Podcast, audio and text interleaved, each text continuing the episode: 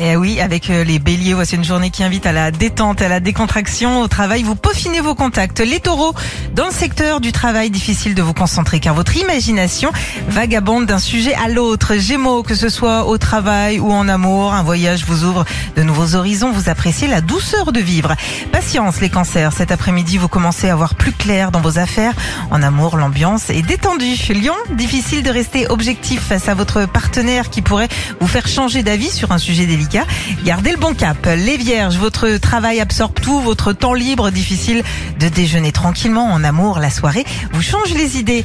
Balance, les créatifs et les amoureux sont gâtés par ce jeudi romantique. Vous êtes sur un petit nuage.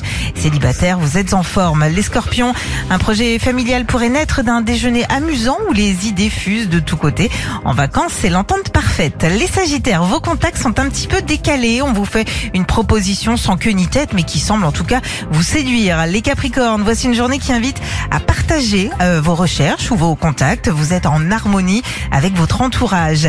Verseau, votre imagination s'envole. Difficile de vous suivre. Calmez un petit peu le jeu. Et les poissons, euh, après un démarrage tranquille, votre journée s'annonce productive. Et si vous travaillez en duo, c'est encore mieux. Philippe et Sandy. 6h-9h sur Nostalgie.